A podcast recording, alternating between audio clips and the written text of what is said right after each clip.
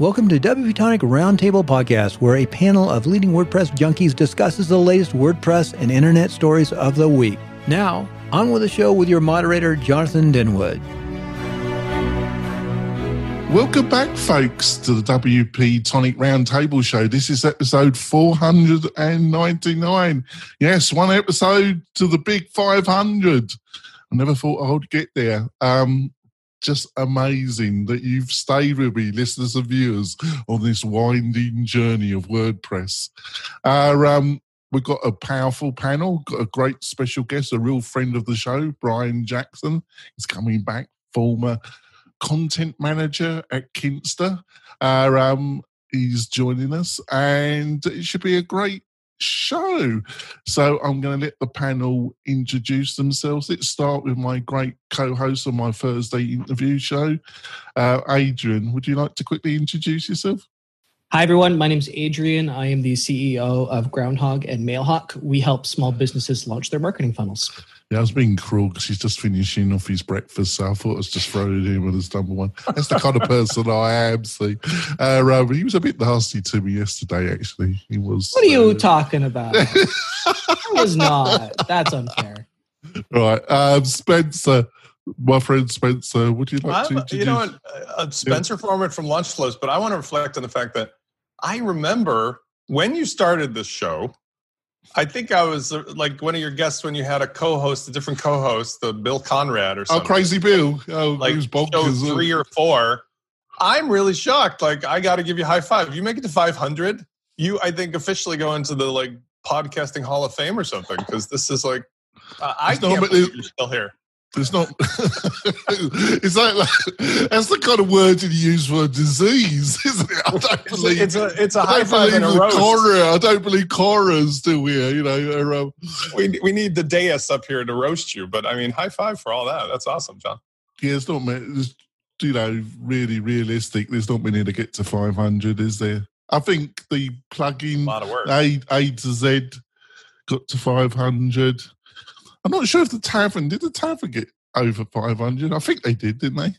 Before they stopped. I mean, I know like uh, I got to look at their numbers. There's a couple people have been around forever, but obviously uh, like Andrew Warner and um, uh, startups. The rest of us, I think, yeah. is probably in that range, right? I'm not sure. Yeah, so I think a big accomplishment to go 500. Yeah, go. And I got my young friend Stephen. Stephen, would you like to introduce yourself? Yeah, I'm Steven Satter with zipfish.io. Uh, we make WordPress fast by optimizing both the servers and the code that's on your site. That's great. And got, we got our special guest, Brian Jackson. Brian, would you like to quickly introduce yourself?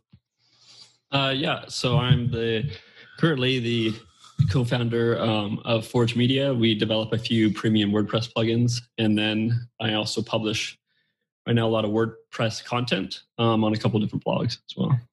They do. It's normally very great stuff. Brian, Before, did you see? that? Uh, sorry to hijack. Sometime at the end of the show, we could talk about that article we were talking about of yours, which is a great article last week about your experiences. But we were all wondering about a couple points, like you're never going to use WooCommerce again. Bet maybe we can talk about that after the end of the show or something. Sure, I, I try to stay transparent, so I don't mind. Um, oh, I, put some money on this. Share more about about that article because I, I enjoyed writing that article. It was actually a lot of fun. It was a good article, but we're gonna lure you. We're gonna lure you with a bet. Like anybody seen Brian using WooCommerce? Anybody? yeah, what's going on with old Adam from WP Crafter, Spencer? Do you think he's uh, fallen out with his Astra friends? We were just we were just discussing uh, a couple of us separately. He had a video that I think came out yesterday, the day before, with that Kadence theme, showing how there there's a Gutenberg block that allows WooCommerce to sort of have a look and feel like a Shopify page. And he seems in this video to be very animated and excited. I won't speak for him, but I mean, he seems like revolutionary. And two things struck me as very unusual. Number one, he's in a business relationship with Sujay at Astra, and this would be directly contrary to be pumping Kadence against his partner's Astra Pro. Number two is it's an like a big psh, letting air out of a bag because it doesn't do anything. It's just a couple switches that turn on a bunch of different things on like a pre-made template. And I'm like, what are you getting so jazzed up about this? And the only explanation that when I discussed this, people said was that hmm. like I was he makes his money by referring people to affiliate links from his YouTube videos. So Kadence clearly has a nice affiliate program. Is the only thing I can imagine. Oh, there we go. I just thought I'd ask you. I'm just puzzled. Yeah. Um, let's go into let's go into the show, folks. Um, let's start with a couple of our sponsors, and let's start with Kinsta. Uh, Kinsta's been my major sponsor for over two years. They've really supported the show. I'm very appreciative of their support. Um, they host the WP Tonic website it's been faultless. I, I just don't have any problems almost all the time when I'm with Kinsta. And what do you get either for yourself or for your clients? Well, if you've got a WooCommerce site, if you've got a, a learning management system, um, you need more power. And that's what you get from Kinsta. They only host WordPress websites. They use the Google Cloud as their hosting medium, so you get the best performance possible. And basically, their support is really good. Uh, when a couple of times when I've had the odd problem, well, I've spoken to the person and they've been able to deal with it and they're not had to migrate it higher up. Normally, the person that you started off with the conversation is the person that finishes the conversation with you. And basically, you're not having to wait um, half hour, 40 minutes to get help. If that sounds interesting, then I think it should, go over to Kinsta, have a look at their packages. I suggest you buy one. And the most important thing is tell them that you heard about them on the WP Tonic show. Our next sponsor is Launch Flows. Launch Flows is an amazing product. You know, it's 2020, folks. We need modern funnels in WordPress.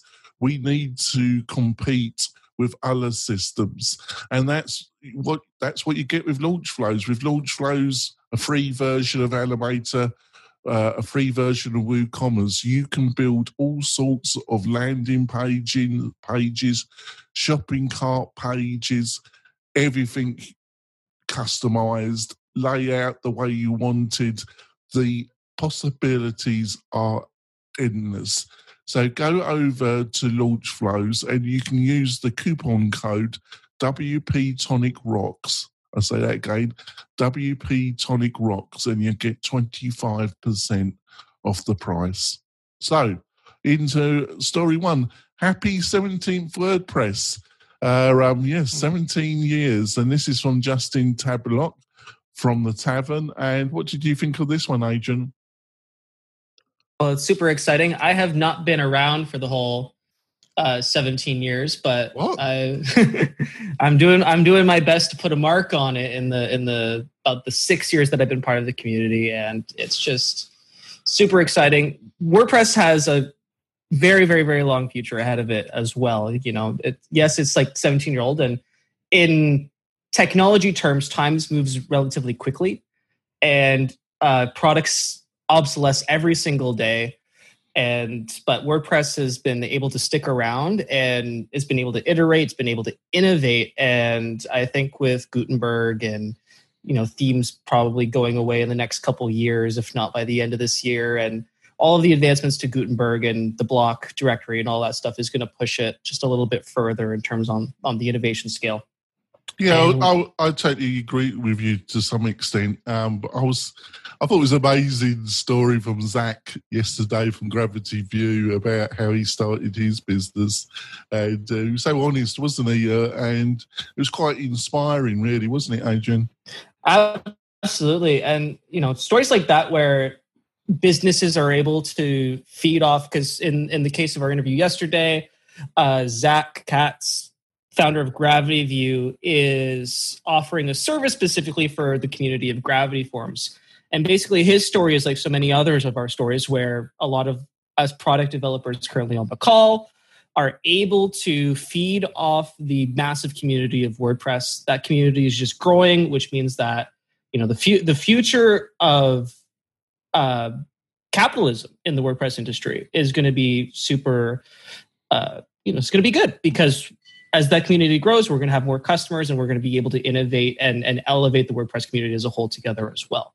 So really it's just, you know, good news all around for, for the future of WordPress. And it's been, you know, there's been a lot of changes in the 17 years, you know, coming from you know the original WordPress fork to to where we are today. Uh, we're starting to lose kind of the as as Spencer puts it, the hippie granola mentality. That is slowly going away, and and I think WordPress is becoming a a monetarily incentivized community for the most part, in which case people are starting to realize that, hey, listen, if we're going to create businesses around WordPress and we are going to actually want to make money with WordPress, we have to invest money back into it. And I think that only spells good things for those of us who are also monetarily invested in the WordPress community already, myself with my businesses, Spencer with his, Stephen, Brian, etc. And uh, I think the shift in that direction is a good thing overall. Yeah. What do you reckon, Brian?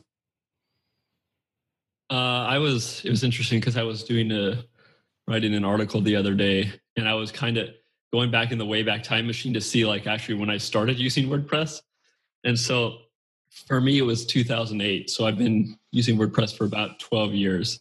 So I missed the first like five years there. I was doing like HTML hard coding websites before that, before I discovered WordPress. Um, but yeah, just to see where it's gone in the 12 years. I mean, when I did the first site, like it was just like a blog roll and just to start blogging. Um, because at the time that's essentially what WordPress was. It was just a blogging platform at that time.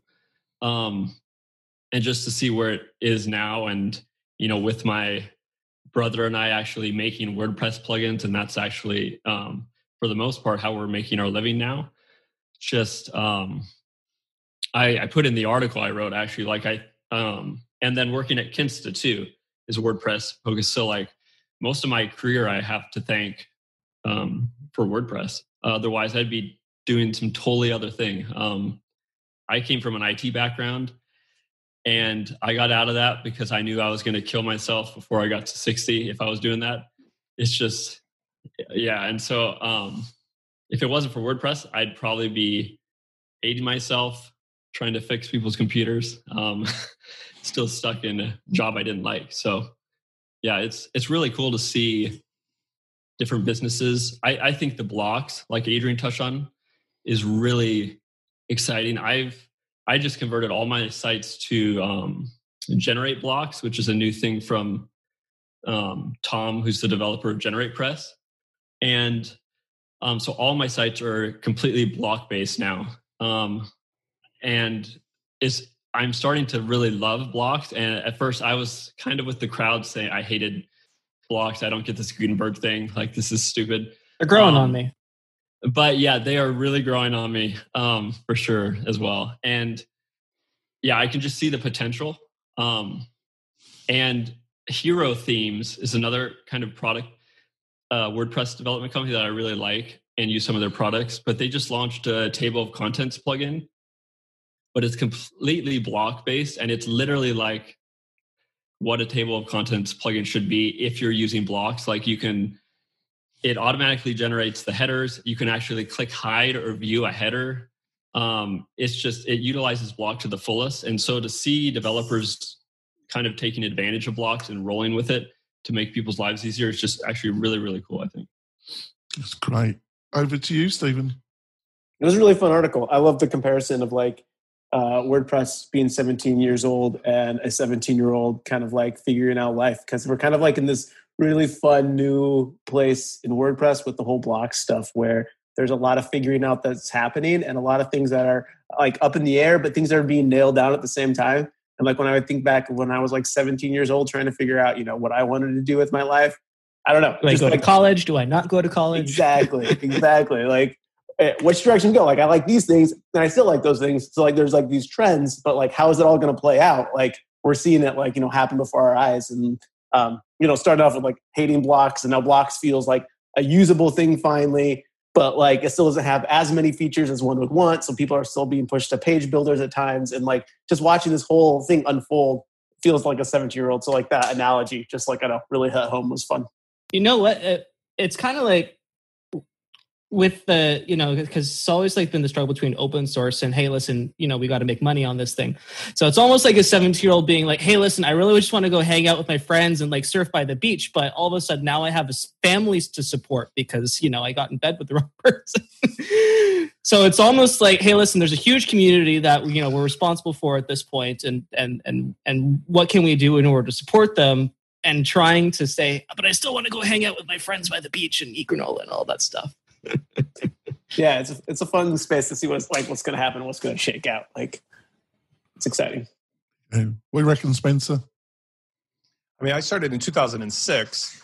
I I don't know what happened from three to five, but I remember the whole B2 story where it came from, and it was probably early days. By six, it was fully formed.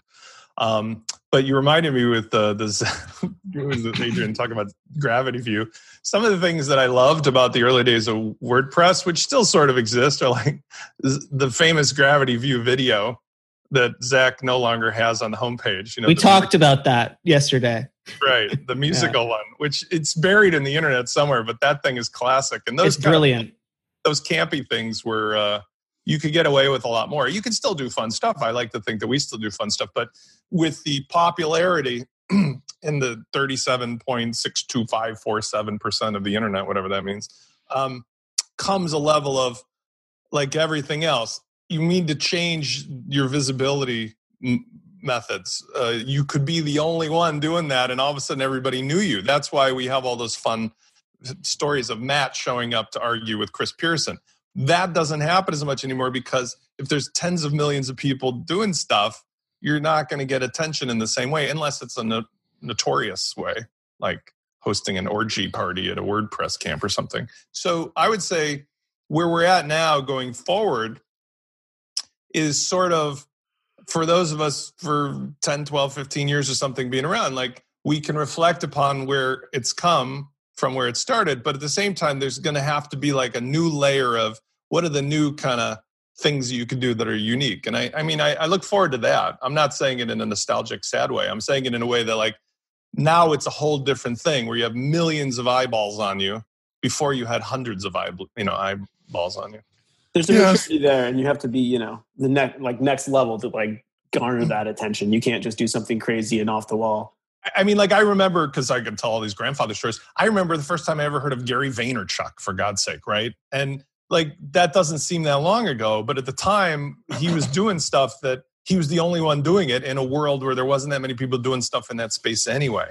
And now that kind of shenanigans, a lot of people could copy, but it, it just wouldn't work the same way. So the reinvention process gets me excited because it doesn't really go beyond a certain point until it's saturated. Once it's saturated, you can't do in that space the same. You have to move to the left and start back at the bottom in the clear zone and do something different. And, and we'll see how that pans out.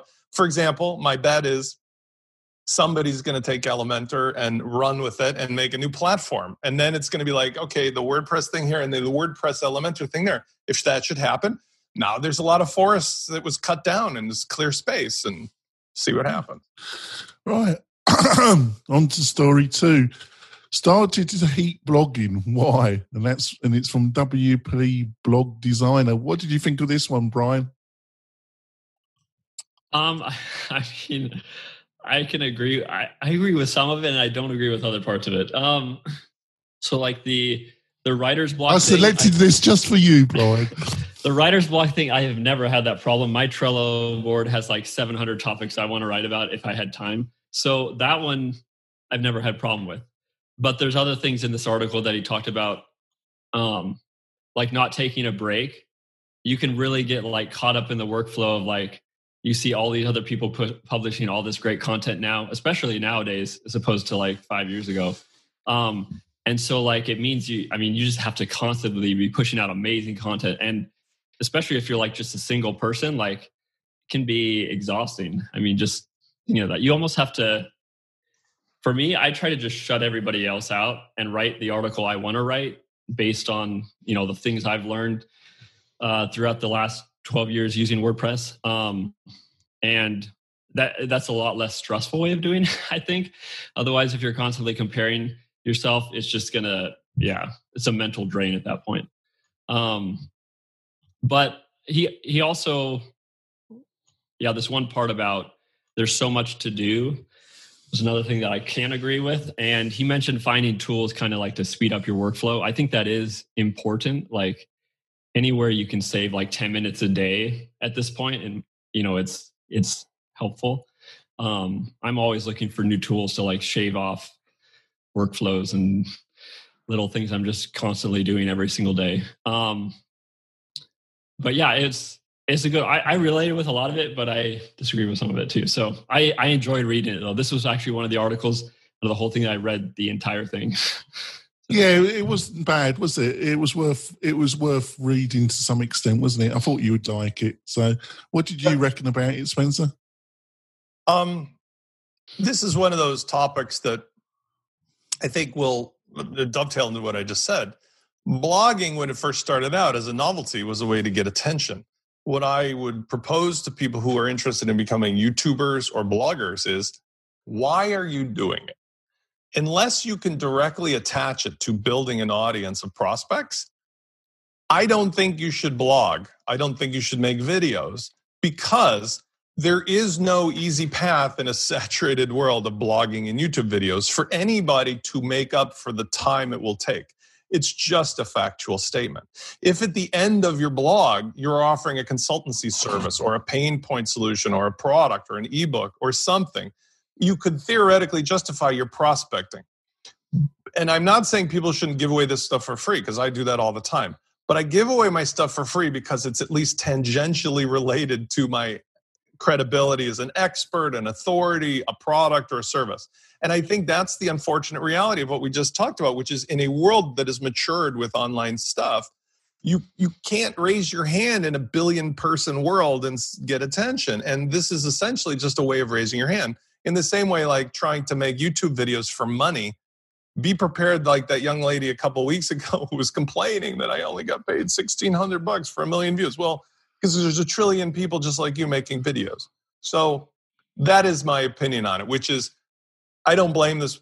I think it's a bot who wrote this anyway, but like I don't blame this person, Infotech or something. They're not even putting their own name on it. Why they said it, but it's no, sort no, of no, no, no, no. He, uh, it's um, put his name on it. I just didn't. Uh, I don't see the name. Where's the name? I think it was named. At the bottom, it says, "This is another thing I don't like." Admin. Solwin Infotech is a fast growing WordPress web development company. Well, here's a thought. Maybe put your face and real name on it so yeah. that people think it's a real person. And then it would be like, oh, I know that guy, like Brian Jackson does. Yeah. yeah. Brian, do you, feel, do you oh. feel oh. like it's a lot harder to break through content stuff today like than it was like five years ago? Or I don't know how long you've been blogging for, but like what, what does the landscape look like with so much more being published by companies that are trying to sell products and stuff like that. Was that directed to me? Yeah. yeah. Or oh yeah, okay. Um, I mean, it's funny because what he was just talking on too. People ask me nowadays, like, should I start a blog for my company? And actually, my first answer now is no, don't start a blog. um, and I would have said the opposite like five years ago. Like, I would have said, like, definitely start a blog, pushing out content.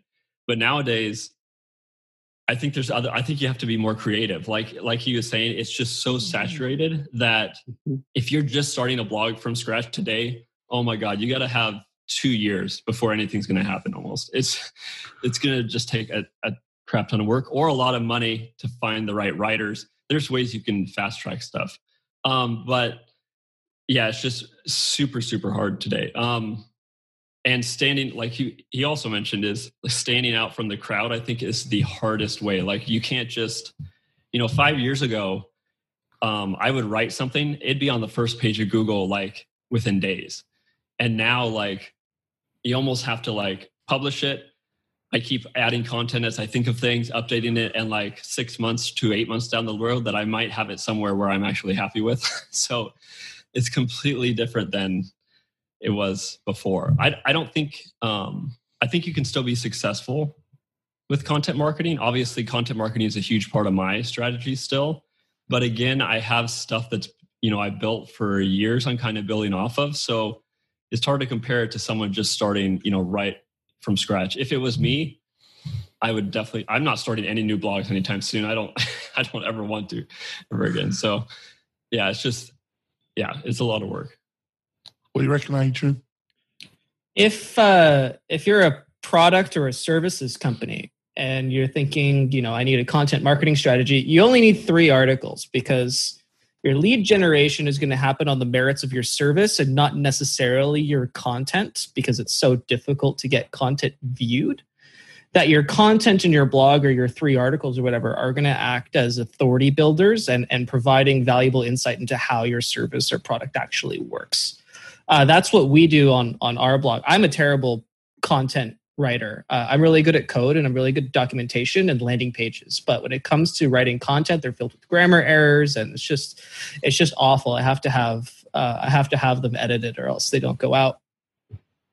But I just wrote the three, and it's all they do is they target our customer segments. You know, how does Groundhogg work for agencies, or how you know to build whatever strategy that you need in order to get started with Groundhogg. And we have those three content pieces. They build authority, they build credibility, and then they inevitably get someone to, to upgrade. But they get there based on the merits of uh, the product and the service, whatever advertising that that we're doing at the moment. But if you're a product and service and you don't have a blog yet, don't start one get the leads on the merits of your service use your content strategy to nurture them and to educate them not necessarily to get them in the door Rightio. Thanks for that. We're going to go for our breaks, listeners and viewers, and we'll be back with some more stories back in a moment. Are you a WordPress consultant, designer, or small digital agency owner? Then you need WP Tonic as your trusted white label developer partner for your next big e learning or WooCommerce project. WP Tonic has the knowledge to help you build out custom functionality that your clients need in LearnDash, Lifter LMS, and WooCommerce. WP Tonic is well known and trusted in the WordPress community. They stand behind their work with a full, no question asked, 30 day money back guarantee. So don't delay. Find out how WP Tonic's white label services can help your agency today. Go to WP-Tonic.com's homepage and book a free consultation with Jonathan. That's WP-Tonic, just like the podcast. And Coming back, we've had a good discussion in the first half. Um, I've got some better stories, I think, for the second half. I think uh, it should be interesting. Um, on to story three. Should WordPress provide an API for third party editors? Another good story from Justin Tadlock. I think he's firing all engines now. What do you reckon about this one, Spencer? In a world where Matt Mullenweg sells the company. No, uh, this is a political problem. I feel like I'm always I'm channeling the ghost of uh Put your our, background our, image of him. Get me. I feel like I'm channeling the ghost of our previous, uh, you know, guest hosts and stuff here. But the idea is, in an ideal world, this political problem wouldn't exist, like Morten would say. It's not a problem of whether they could do it. It's a problem of the company just spent six million or four million dollars to buy some second company that's doing some kind of JavaScripty thing here and there and yet at the same time isn't paying a salary for sort of executives to be in charge of fixing things like the Gutenberg look and feel, or isn't in charge of cohesifying, if that's a word, the WooCommerce experience. So, how and where are they going to spend the energy to build an API that would do nothing more than poke a huge hole in the Jetpack dam that they're trying to build to force everybody into using Gutenberg blocks and the, the Woo payment and everything else? It isn't going to happen. It's a nice talk. Now, again, with the tavern, you must always scroll down to the comments. And you'll notice there's a comment in here by Justin. Justin, is Matt going to come and spank your tushy about writing this article? And he says, no, I'm going to be okay. And then it says, oh, you know, oh, Matt, you know, is this going to be something that is a good idea? Da, da, da, da. What are you wasting your time for? And he has to justify why he's saying, you know, I hope all the discussions we hear have a good use of time. Otherwise, what are we doing? So the point is, everybody, even in the comments, I think feels similarly, which is why are we hypothesizing about all these theoretical political problems when there is an emperor at the top making it clear that he's taking this company in another direction? And all right, so that's it. I don't want to be cynical because I like the fact that Justin has got two articles here today we talked about, and neither one of them was an infomercial. Mm. But at the same time, I do feel like it's almost a little bit of a like a fairy tale conversation of why not just focus the energy on the companies that are actually doing something that's tangibly different. Okay, what do you reckon, uh, Brian? I mean, I kind of agree. I don't think this is ever going to happen, or is it's it is kind of a fairy tale. Um, but touching on the topic where he mentioned iceberg in there, I actually gave that a play the other day. It's actually kind of really cool um, while I said I love blocks, I still don't write like the writing experience. And so I think even Justin said this at the end. I actually tend to do a bulk of my writing in like Bear app, which is like a little Mac little app for writing that I really enjoy. So and then pasting it all back into um, into the block editor. So you know it would this ever happen? Probably not. But I would love to see the writing experience get better with the current editor. I just think while I love the blocks, I feel like if you compare it to the classic editor where you had like literally no interruptions, just one big thing where you could write, I, I much rather prefer that for writing than I do hitting enter, new block, hitting enter, new block, new paragraph for writing. It's just it's really disruptive. And that's why I tend to write with my Bear app or I was using the iceberg thing and it's like a basically turns the block editor into a markdown editor. it's the best way to describe it. Um, and you don't really see the blocks and I actually had a lot of fun writing with it. I might actually start using it more. Um, well, I, think, I just I just use Google Docs and because they got they yeah, vo- yeah voice that's another way voice recognition software because obviously got my bit of dyslexia. I mean, is it is isn't the devil in those details? Like if you're writing a long form article, or in my case, I don't like to do that at all. Luke here in our company does that, but I like to do videos. But if I'm doing something that let's say is a multiple posting scenario with videos, otherwise, I tend to just like John, I just go write the, the text in something that's made for it, like a word processor, and then paste it. And then I do the other, maybe ACF or something to do a custom post editor, put the video here, put the, the thing here. And so what I'm saying is, isn't it true like that this is sort of all beside the point anyway? Because if you do a long form blog, I challenge anybody to say that the editor in WordPress is the best place to do that regardless just go do the text elsewhere, get the video content, get the ad links, and then you just compile them in WordPress. I think I that's think, I think you hit the nail on the head there. Like uh, that's the perfect reason why this API will never exist is because everybody has their own workflow with like their team or themselves. They have their own apps that they want to use. And I think even if you had an API, everybody has their little niches that they had how they do things that at the end of the day, your API is only going to integrate with a handful of those things and so people are going to be left in copy and pasting back into the editor, regardless of what you do. Um, and so why why build something that people have solved in better ways? Maybe I mean I guess you could argue if it's better or not, but I know very few people that would that write in WordPress, and I don't think an API would actually change people's workflow that much. I agree with you there. What do you reckon, Adrian?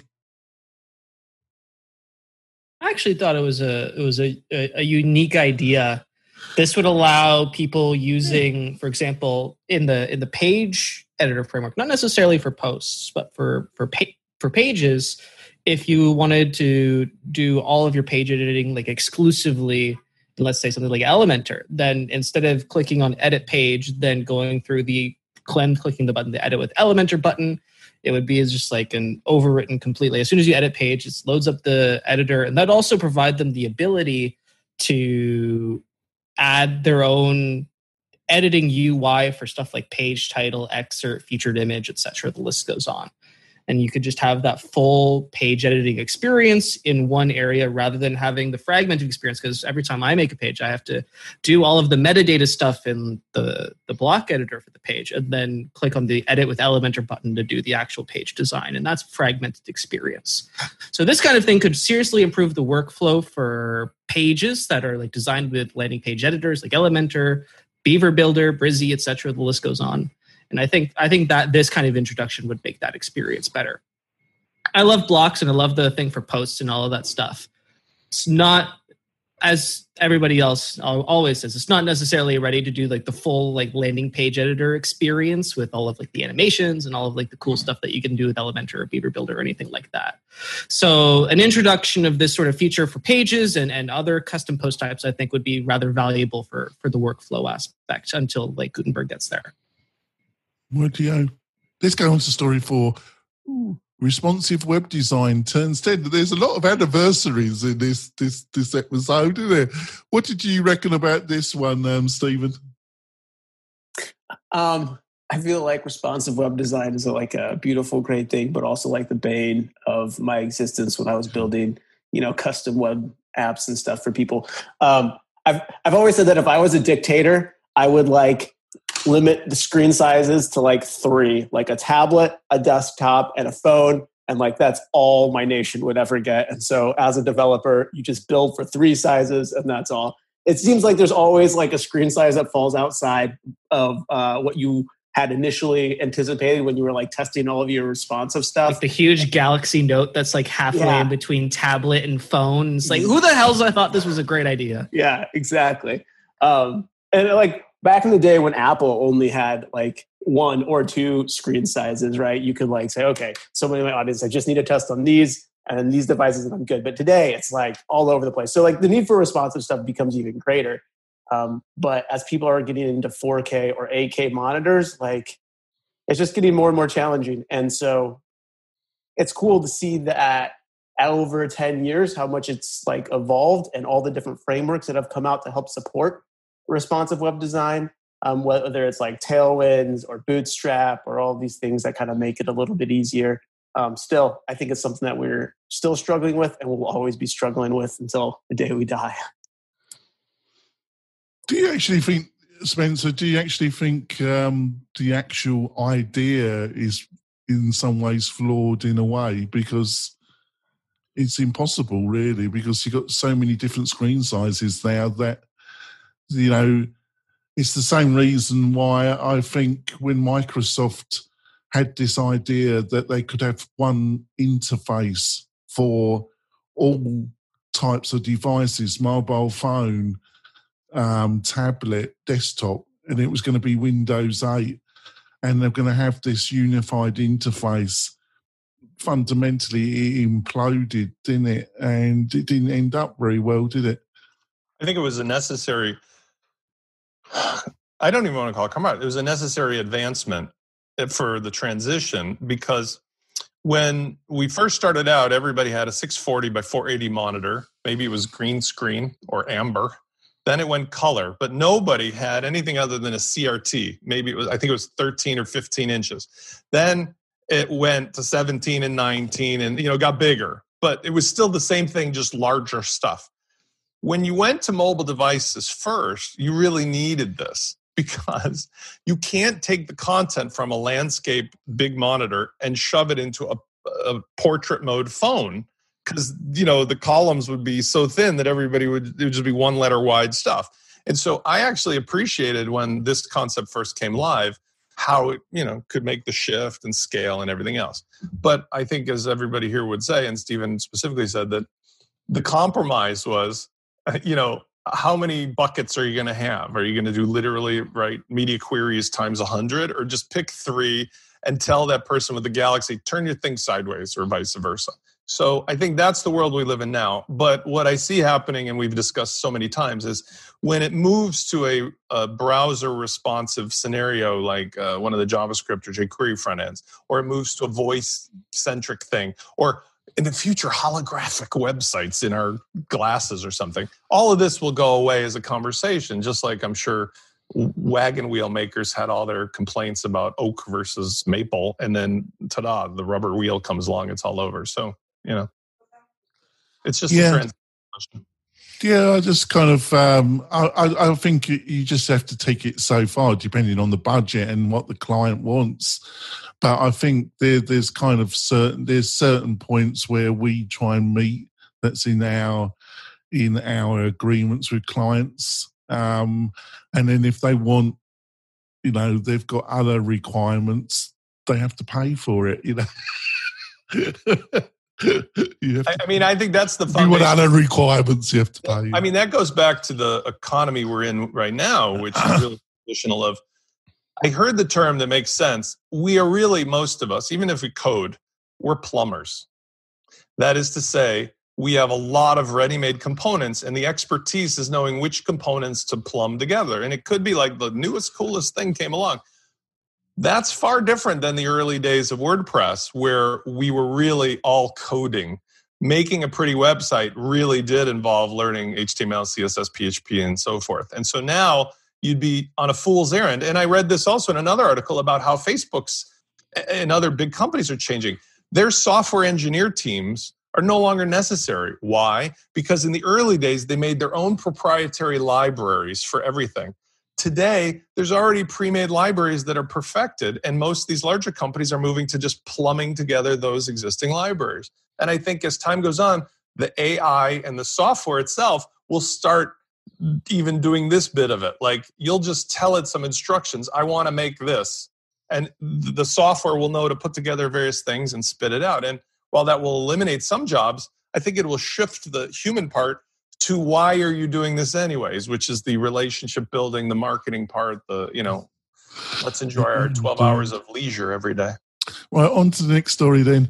Amazon gave tv stations coronavirus propaganda and some aired it oh my godfathers what do you reckon about this one um adrian don't start with me. All right. Um, this guy. I was just going to say, I'm glad he didn't start with me. well, let's start. Let's start. All right, let's start with Spencer. Start, start with Spencer then. Go on, Spencer.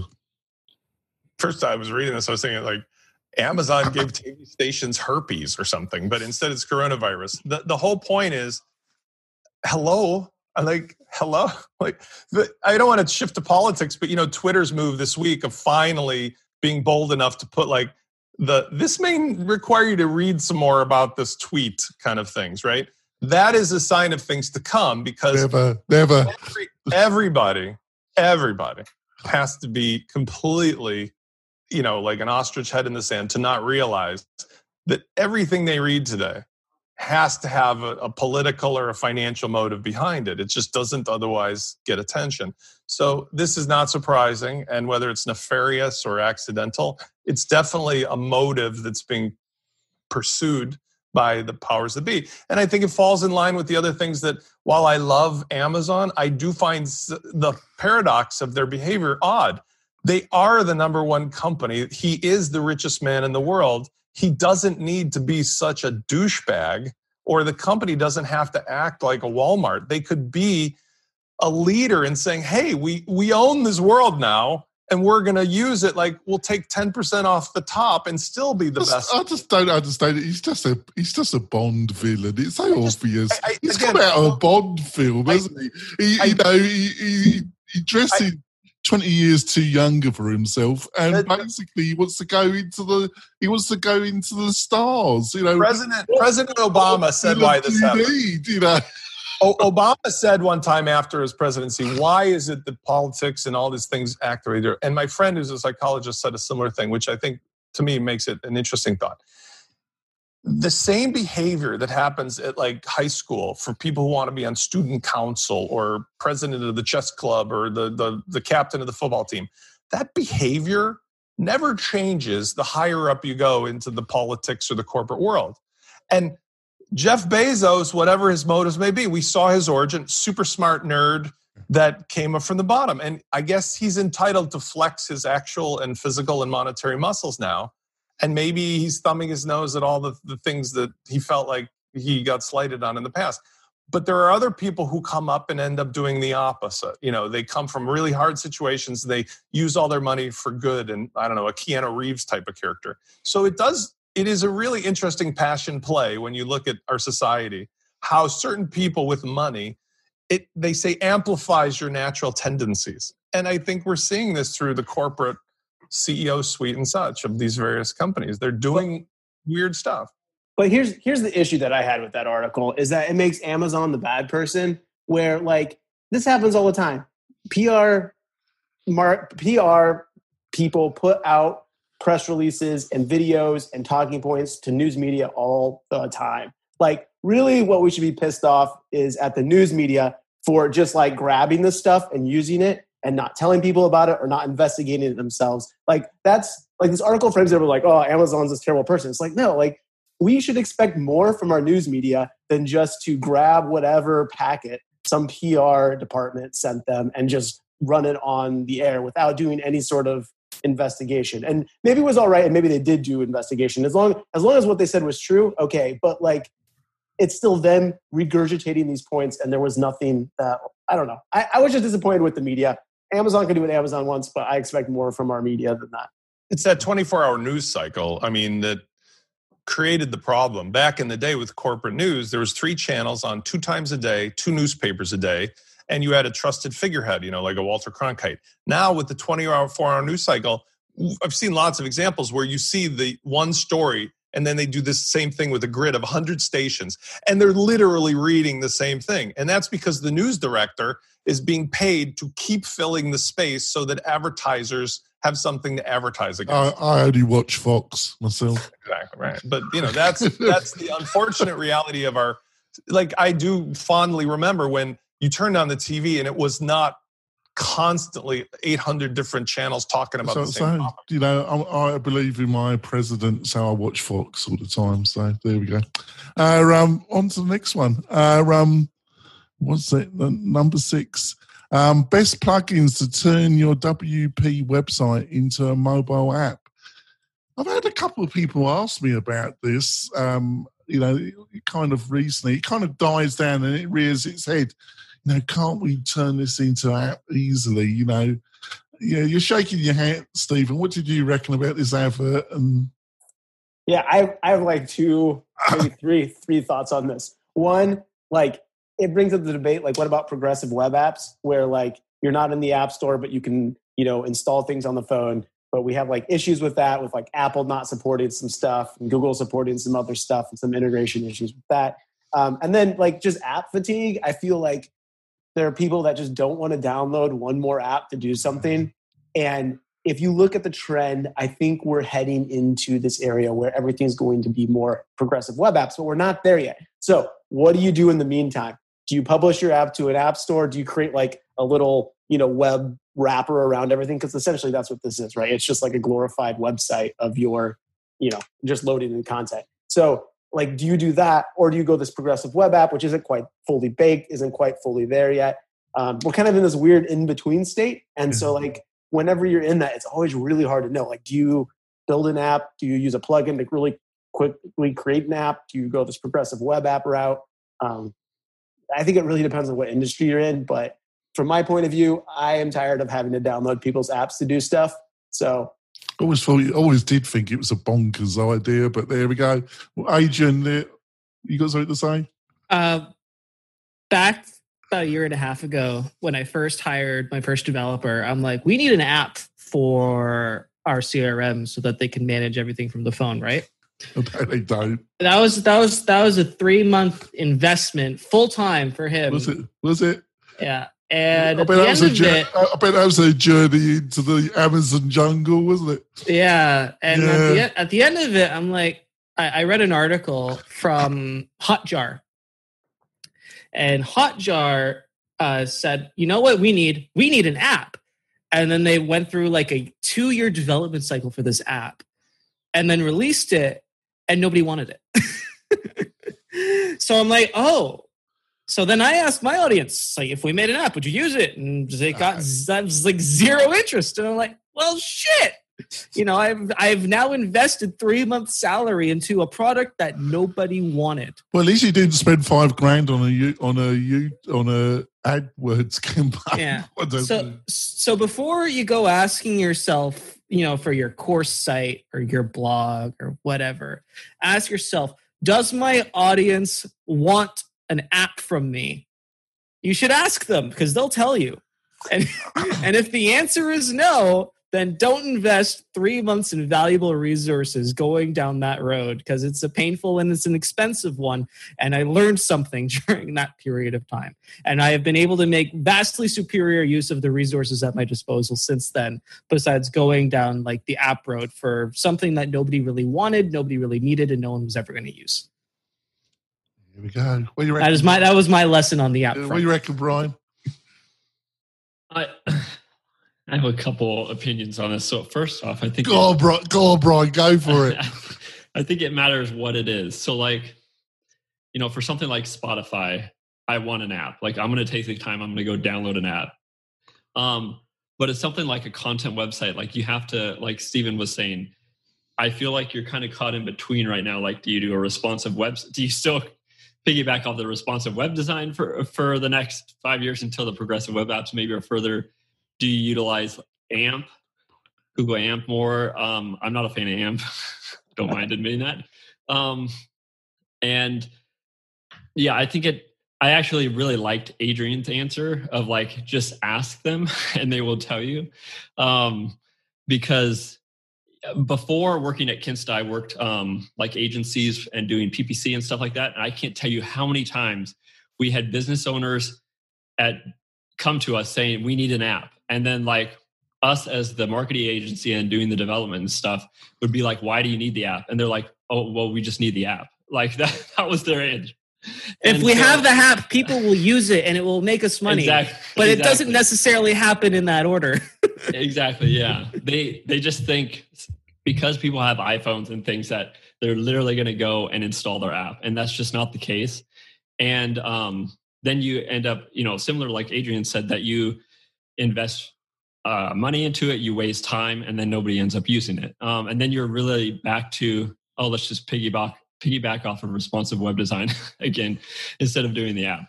So yeah, I think it matters. actually Flash would answer all these problems, Brian. If we go back to Flash. Oh, Flash! Oh, I'm glad we're. I'm glad What's we're out of that era. action scripter. I was, the I was just flying on American Airlines, and you still need to use Flash enabled to use their like video player thing. It's like like Chrome's like getting rid of that, like coming right down the pike. So I'm, I don't know what I'm going to do if I keep flying American. Hopefully they fix that. Flying. What, what was flying? Oh yeah, I remember flying. That was exactly where we used to go for one. The good old days. Those good old days before you just wouldn't choke to death on the virus. Uh, um, what do you reckon, Spencer? I, I, mean, I think you guys touched on the point. I actually had this conversation just yesterday. I think most people who aren't doing this for a regular living don't even understand that in an HTML5 world, the only types of things that even need to be an app would be something like a map my ride or heartbeat monitor something that you can't mm. accomplish with a web browser website. Otherwise you literally are putting lipstick on a pig. I mean you're just taking your website and putting a wrapper on it so somebody has to go and download a thing that lets them look at the browser by pushing a button. Now what's interesting too is that when you ask people not only whether they want it or need it but what they would do with it nobody wants to be locked to one device why? Because sure, I have an iPhone, but I got maybe an iPad and I got my desktop, I got my laptop, I got my kid's phone. If you have an app, it's like you might be in a place where you can't actually use the device that had the app downloaded. Whereas if you just tell people, go to the website, that could be done from anywhere at any time. And I think that's the part that now the things have shifted the other way. Uh, you absolutely need app for an Android or an Apple if it's something that can't be done in a browser. If it can be done in a browser, just explain to people how the web works and go, oh, what you want is a mobile responsive website, which everything is now. Ta-da. And yeah, and and like what you were saying on, do you want to also develop for Android? And for the uh, then you have to have multiple apps at that point. So you're going down a rabbit hole that's that. just kind of and it's hard, by the way. I mean, I did have something put in the App Store in the early days, and it's a super duper pain in the ass not only to get in there and the cost, but also when you want to update and you want to keep it maintained, you have to actually maintain that on a different system than oh, I'll just log into my browser and change the stuff. So, oh dear, painful to say the least. There we go. I think it, I think in Silicon Valley, you know, it, if it's a website, oh, you, we don't want we don't want that. You, you, there's literally it had to. There was a stage where it had to be an app if you wanted to get, you know, uh, you wanted to get your VC money. You had to yeah, have an app. Yeah, it had, had to be an app, didn't it? You know, it had to be an app, and after the time, or, or even a desktop version now, like with uh, let's say Slack or Stripe or uh, Skype or any of those things, you can do the browser, but the desktop app is really more efficient because they're specialized. But if I want to browse Medium or something like that, for God's sake, I mean, I'm not. First, I wouldn't go there, but like, the, I'm, I'm, not browsing it on the app. You know, the, the difference comes in because like uh, when you're when you're looking at a browser, like on the back end, it's what we call stateless. Uh, you know, you load the page and it's done loading on apps and desktop applications and mobile apps the the the back end is constantly processing new information and can update the UI and provide new information uh, without you having to like refresh the page, which is what happens on a browser when you want the newest information. You have to go through that refresh process. If your application doesn't require any sort of like backend processing going on in the background, and there's no like new constant information like chat bubbles or anything going on, then just put it in a browser because it's just static information and no one needs to download an app to see that. it's funny how things work out. All right, let's go on to our recommendations of the week. And I've got one. Um, it's a really interesting um, UX design sort the mess, which is the back end of WordPress. Um, it's called Organized WP. Uh, um, I bought it and uh, I've been trying it out, and I really like it. So, if you want to sort out the back end of your of your WordPress websites um, for yourself or for clients, go over to Organized WP, and comes from the guy at WP Search and we're interviewing him, Jonathan, another Jonathan, in the next couple of weeks. Me and Adrian will be interviewing him. So I reckon. So Adrian, have you got a recommendation? Absolutely, I do. Uh, on Monday, uh, Mailhawk, which is our brand new transactional email service specialized for WordPress, swooped in, swooped swooped in on Monday, and uh, it's a service where uh, you can hook it up to your site in just a few clicks. We provide DKIM and SPF domain validation and the whole shebang and we're really focused on making sure that we're servicing WordPress transactional emails, stuff like password reset emails, WooCommerce payment receipts, Lifter LMS notifications, uh, the whole and and anything coming from Groundhogg, my other product. We're really focusing on making sure that those get the best deliverability versus something using like uh, SES or SendGrid, where they're more concerned about like a generic deliver- deliverability. We're really focused on on the WordPress specific notifications and stuff like that. Uh, so that's at mailhawk.io, and uh, you can go check that out. Sounds fantastic. Spencer, got anything you want to recommend to listeners and viewers? Uh, indeed, uh, because WooCommerce is uh, fundamental to most of what we do and our clients do in some way. Um, the 4.0 and thereafter have been really, really good for a lot of things, but along with it came the strategy to try to slip in the Trojan horse of a lot of other stuff you don't need and the onboarding. And along with that, many people got frustrated, and I myself had complained about it. So somebody wrote a plugin called Disable WooCommerce Bloat oh God! It's essentially, the, yeah, it's, we're gonna make sure this is all in the chat. Gotta get that. Oh my God! The it's essentially the classic editor plugin, uh, you know, which disables Gutenberg for the five million plus people that have done that. It's essentially the same thing, but for WooCommerce, which is nice try, Automattic. Not interested in the other ten things that you threw in on the mix when I really wanted just the WooCommerce, which is a sad reflection upon how misaligned the management is at Automattic or at WooCommerce's team with what people really would pay for gladly, which is not this. So anyway, I tried it. The one thing that I'm not, I'm not saying it's perfect, but the one thing that it does that I would maybe say you could get around is it also disables this feature called customers, which if they had implemented it properly would be awesome. But you may not notice this, but when you go into WooCommerce now 4.0, it has a tab called customers.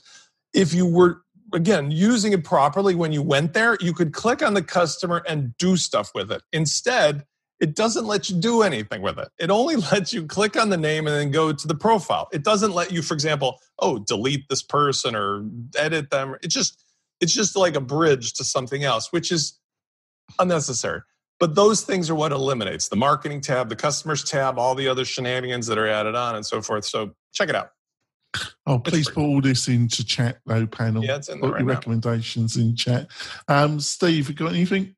Uh, yeah, uh, my recommendation is Mammoth Docs Converter, which is one of the best plugins that I've used to convert like Google Docs into WordPress posts. So if you just export a Google Doc as a Docs, it'll like import all the photos, upload it, um, kind of strip out all the styling tags that normally come along with Google Docs. So if anybody's looking to do that, I recommend that plugin.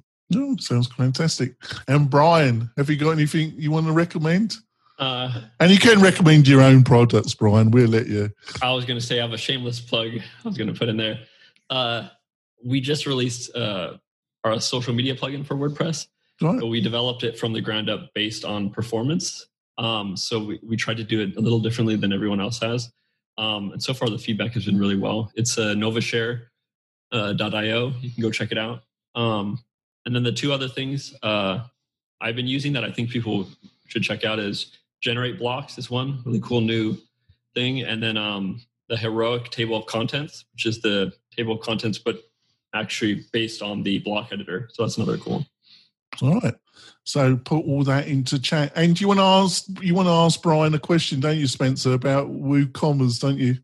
Well, you know, we were just tongue in cheek because we really enjoyed the article. But the one thing that stood out, maybe uh, besides the PayPal conversation, it was the I you, big block letters. I will never use WooCommerce again, and I'm willing to put a gentleman's bet on the table. Uh, I'll put up fifty bucks if anybody catches Brian Jackson using WooCommerce. anybody want to throw in? Because I think it's pretty hard to avoid the gravitational pull of that black hole. I mean, I love EDD for various reasons, but it's not WooCommerce. And I, I, I challenge you to stick with that. Or here's your last chance to get out on it. Retract that. I don't see myself ever going back. I think a couple reasons is because I've seen the nightmares from the hosting side with WooCommerce. I mean, it's it's a heavier thing. Like it's you're going to have more problems with things like that. Um, but mm. I, I don't know. It's I'm with Brian. WooCommerce is a pig from a resources standpoint, from a development mm-hmm. standpoint, from so many things. And EDD for developers like Brian and I is just so much more of a pleasant experience to set up and integrate with and to just really get the the checkout experience that we want. Yeah, you, you can definitely say I'm a EDD fanboy. I'm ex- I'm. I mean, the, the differentiator is if you are a developer of software, 100%. You know, for WP Fusion, it's using EDD as well. If you're selling software, EDD is a is a, a full package of everything you need. But for everything else, I mean, where are you going to go? I don't know. It's not it's not going to happen. So I would challenge both you guys. I'm putting the bounty on both your heads. If anybody sees Adrian or Brian, using WooCommerce in any way, contact well, that's me. that's not fair. I have a WooCommerce integration. I have to use WooCommerce in order to develop it. By the way, which was a much more difficult experience than it was developing our integration with EDD, for the record. but uh, I, I can't take that bet because I have to use work, WooCommerce as a necessity of providing my products. I will take that bet. You will never see me okay. using it. Sounds good. Good. Um, before we wrap up the show, me and Spencer are doing a free webinar on um, Tuesday. You'll be probably listening this on Monday. So um, the, tomorrow, if you're listening on Monday. It's the 2nd of June at 9 a.m. Pacific Standard Time. Me and Spencer, like I say, are going to be doing a free webinar about building modern funnels using Launch Flows and WooCommerce and Elementor to build the kind of funnels for yourself or for your clients. Um, it's going to be, we've had a lot of people sign up. Um, I think it's going to be a blast. Uh, um, if you want to join us, you can go to the WP Tonic website. In the top navigation, there's free a button that says free webinar. You click it and you can sign up for free. And like i say you'll be sent a link and you'll be able to join us and ask questions of me and spencer. I'm, I'm not sure you can i think that, that's the benefit too is that there's of course going to be a replay.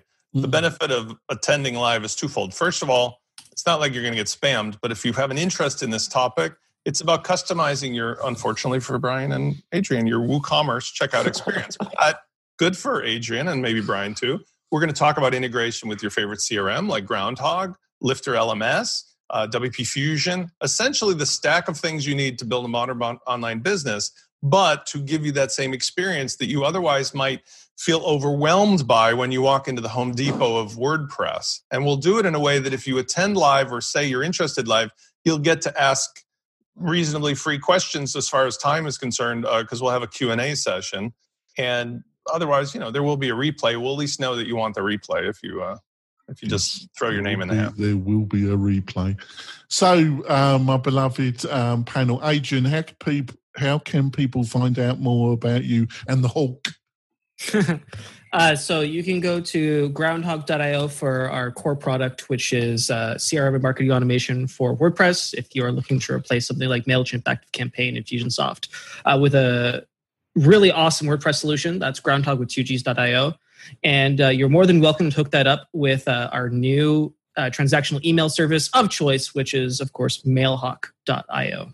Yes. And Spencer, how, how can people find out more about you and what you're up to? Uh, probably launchflows.com, or you can find us on that Facebook group where it's pretty active about the same topic. So, uh, facebook.com uh, groups, launchflows. And Stephen, how can people find out more about you and what you're up to? Uh, head over to zipfish.io and you can learn about how we make WordPress fast by optimizing both the server and the code on your site. That's great. And Brian, how can people find out more about you and what you're up to? Uh, the best place is probably just forgemedia.io. So you can see what plugins we have. Um, also, my blog's on there too. So, and also um, on Twitter, you can find me. I pretty much live on Twitter. So. All right, there we go. Uh, that'll be around much longer with everything going on, but I'm gonna take a uh, use it while I can. Yeah, you got to. You never know, do you? You know, as things are going. We'll be back next week with a great roundtable panel, um, some great stories, a way to start your weekend in a, a great way. Uh, um, we'll see you soon, folks. Be back next week. Bye. Thanks for listening to the WP Tonic Podcast, the podcast that gives you a dose of WordPress medicine twice a week.